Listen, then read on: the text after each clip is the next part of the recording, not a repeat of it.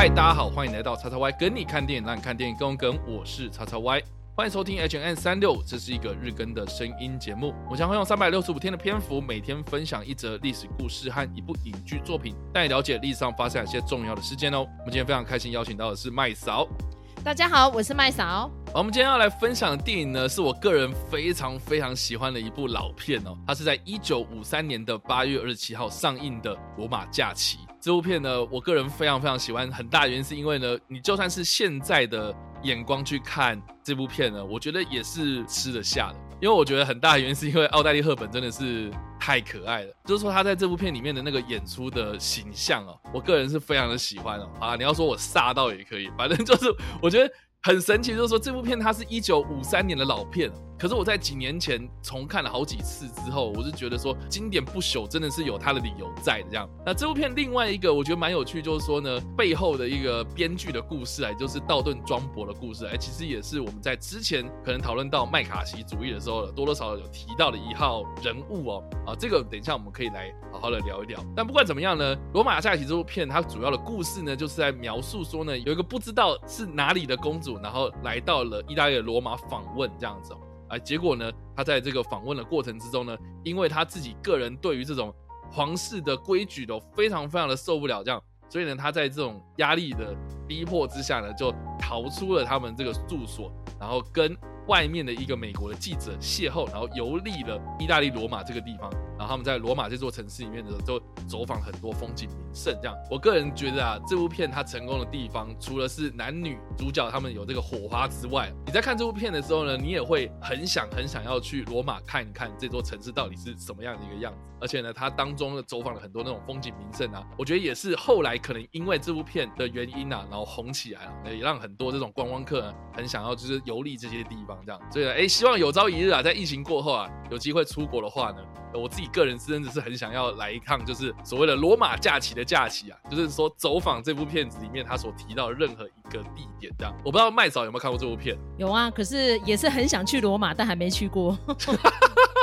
OK，很向往。对，那我还蛮好奇，就是说麦嫂你在什么样的情况下看这部片的呢？应该是在上大学的时候，因为那时候我们社团老师是文天祥嘛，他就说：“哎、oh, okay. 欸，如果你们今天对电影有兴趣的话，他就开片单出来，比如说像恐怖片就要去看《鬼店》呐，然后浪漫爱情喜剧就要去看《罗马假期》啊。所以《罗马假期》那时候我们看完是要写心得报告的。不过当年呢，应该说啦，我们真的是在座无论是男的女的，看完全部都被奥黛丽·赫本电到，而且是无法自拔。真的，我必须说，你知道，在一九五零年代、六零年代那个时候，修图还没有那么严重，你知道吗？就是女明星她脸上有什么样的东西啊，或者是她长得什么样子啊，基本上呢就是那个样子，就是她真实的那个样子这样。再加上说呢，电影的镜头啦，哦，当时他们拍摄的时候很喜欢用柔焦这样，所以就会有那种梦幻的那种感觉。在当年这种没有太多特效的情况之下，奥黛丽·赫本她真的就是那个样子，而且呢也没有太多的这种。很华而不实的特效的场景，所以那个背景啊，或者那个场景啊，其实都没有太多的那种我所谓的技术的干扰啦，就是它就是一个很稳扎稳打那种。剧本非常厚实的一部片，这部片你不管从哪样的角度切入啊，它都是一个非常值得研究的一部佳作。那这部片呢，在当年呢获得了第二十六届奥斯卡最佳女主角奖，也就是奥黛丽·赫本也因为演出这部片呢获得了奥斯卡影后。这个也也是她唯一的一座，然后也是她第一座这样。所以呢，哎，后续呢虽然都有入围哦，像是她演一些比如说《蒂凡内早餐》啊等等这些片子啊，虽然都有入围，可是呢，就是只有得《罗马假期》这部片，就是她。最最最最原始最初的那一个演出，就是虏获了奥斯卡委员的心，这样。那另外呢，还有说这部片呢也获得最佳故事，也就是所谓的道顿庄博这号人物。提到道顿庄博的，就不得不提到，就是说呢，因为在美国当年呢、流行了一个所谓的麦卡锡主义，也就是说呢，当年的美国人他们很害怕共产党势力哦渗透到他们的美国社会当中，所以当年呢，有一个议员呐，哈，国会议员叫做麦卡锡哦，那种大炮级人物啊，就是说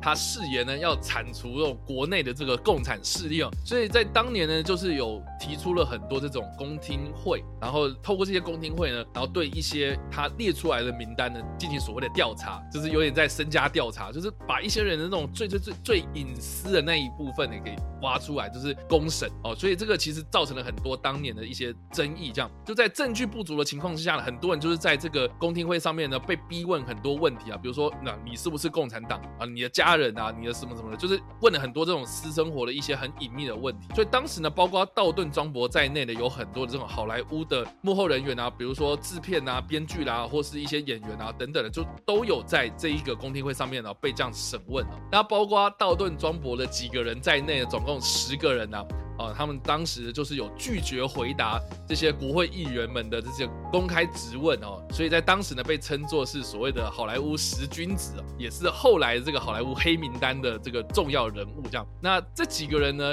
因为拒绝回答这些国会议员的问题嘛，哦，所以呢，当时呢他们就因为藐视国会的罪名哦，就有入监服刑这样子，关了几个月啦。但是出来之后呢，就是因为有很多的这种电影同行啊，他们就很害怕，就是惹来一些麻烦了，所以对于这些人所产出的作品呢，都是给予婉拒这样，所以当年呢，道顿庄博在被关出来之后呢，就在事业上面呢就频频碰壁啊，所以他就只能用笔名或是一些假名，甚至是帮忙代写，也就是幽灵写手的方式啦，请人去代表他去投这些。电影的片商，然后才让这些故事呢给拍出来。所以实际上呢，就是道顿庄博他本人呢是写作《罗马假期》这个故事哦。但是当年呢被唱名到这个奥斯卡上面去领奖的这个人的名字呢，其实并不是道顿庄博本人啊。所以呢，道顿庄博呢，他其实一生之中呢都没有领过，实际在奥斯卡颁奖典礼上面领过小金人。是事后呢，在冷战结束之后呢，这个道顿庄博才有被美国的编剧工会事后再补发他，然后甚至是呢。这个罗马假期当年在上映的时候呢，也没有写道顿庄博的名字哦，是事后呢我们在 DVD 发行的时候呢，采用数位的修复的方式呢，把道顿庄博给 key in 进去，他的名字在这个电影的片头的那个 credit 名单之中啊。啊，所以这个也是这一段我觉得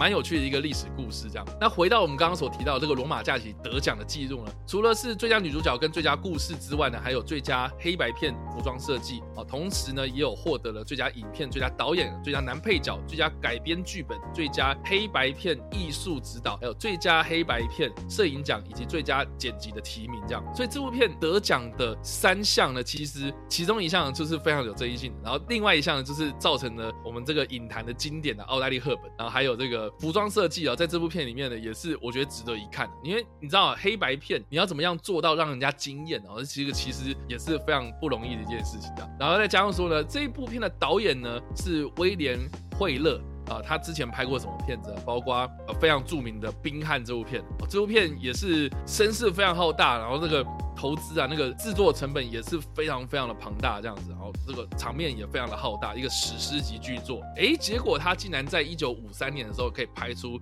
这种比较小规模，然后整体的那种风格非常非常清新的那种喜剧小品哦，我觉得。这个导演呢，真的是人屈人伸啊！就是你可以处理那种大场面，然后你也可以处理那种哎小情小爱的那种爱情故事、爱情喜剧哦。所以我自己个人是觉得这个导演真的是非常厉害。罗马假期哈、哦，当年还有几项贡献呢？你要去想想看，他那个是一九五三年的，那时候其实美国哈、哦、算是经济已经有复苏起来了嘛哦。那因为 Audrey Hepburn 他就是比利时人嘛，所以他不是美国当地的明星，但是就是他那个欧洲色彩跟那个叙事风格，再加上他就是在异地在罗马的一个。爱情故事，所以就让美国当地的就是兴起一股向往，就是像刚刚叉 Y 讲的，看完这部电影之后，你就对那种哦，超级憧憬的，对不对哈？然后其实如果大家有看过那个呃，从前有个好莱坞的话，可以知道好莱坞有一阵子在六零年代前后非常喜欢欧洲导演。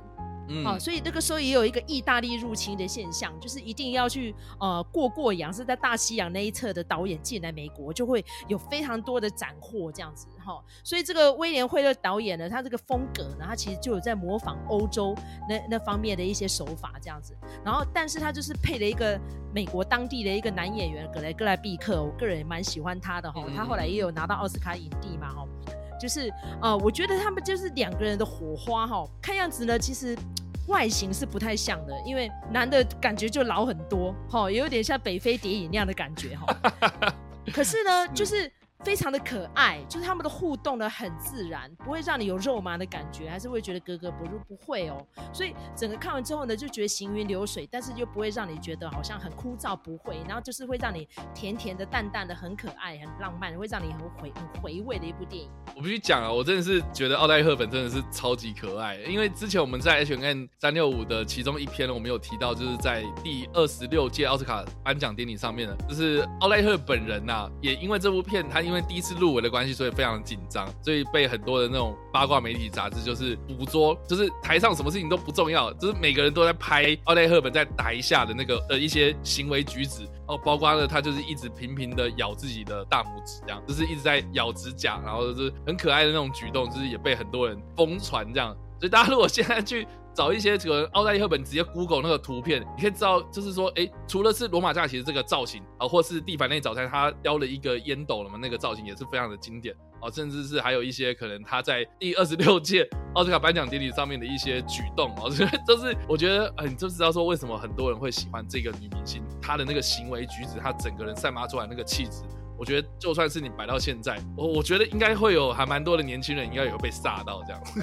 其实其实他当年得奖时候才二十四岁、二十五岁，因为他拍完电影《杀青》但是二十二岁，年纪非常的小。因为他那个时候崭露头角是他来百老汇啦，拍了一个歌舞剧叫做《金粉世界》哈，Gigi。当年奥斯卡呢这个剧本也非常的红，也拿过最佳影片奖，所以大家其实对他的印象呢就是停留在这是一个非常、呃、轻盈可爱啊像小精灵似的一个女明星。然后她在演这个罗马假期的时候，又浑然天成的把这个形象又呈现出来，所以我、真的是惊艳当场哦。所以当年听说这个，其实那个时候大家就觉得她年纪这么小哦，然后又是第一次担纲这个长片的女主角，会不会一第一次就让她得奖？果然就是这个样子哦。所以我觉得到现在应该是前无古人后无来者了。对啊，那既然提到奥黛丽·赫本，我自己个人呢、啊、也有蛮推荐她的几部作品啊，包括这个《蒂凡内早餐》，然后还有《窈窕淑女》。我记得我在看《窈窕淑女》的时候，是这个音乐课的时候，我们音乐老师放给我们看。因为这部片子它主要是在描述说，有一个大学教授，他跟人家打赌嘛，就是说他能够让一个卖花的女子，就是那种比较社会底层的那种女生啊，哈，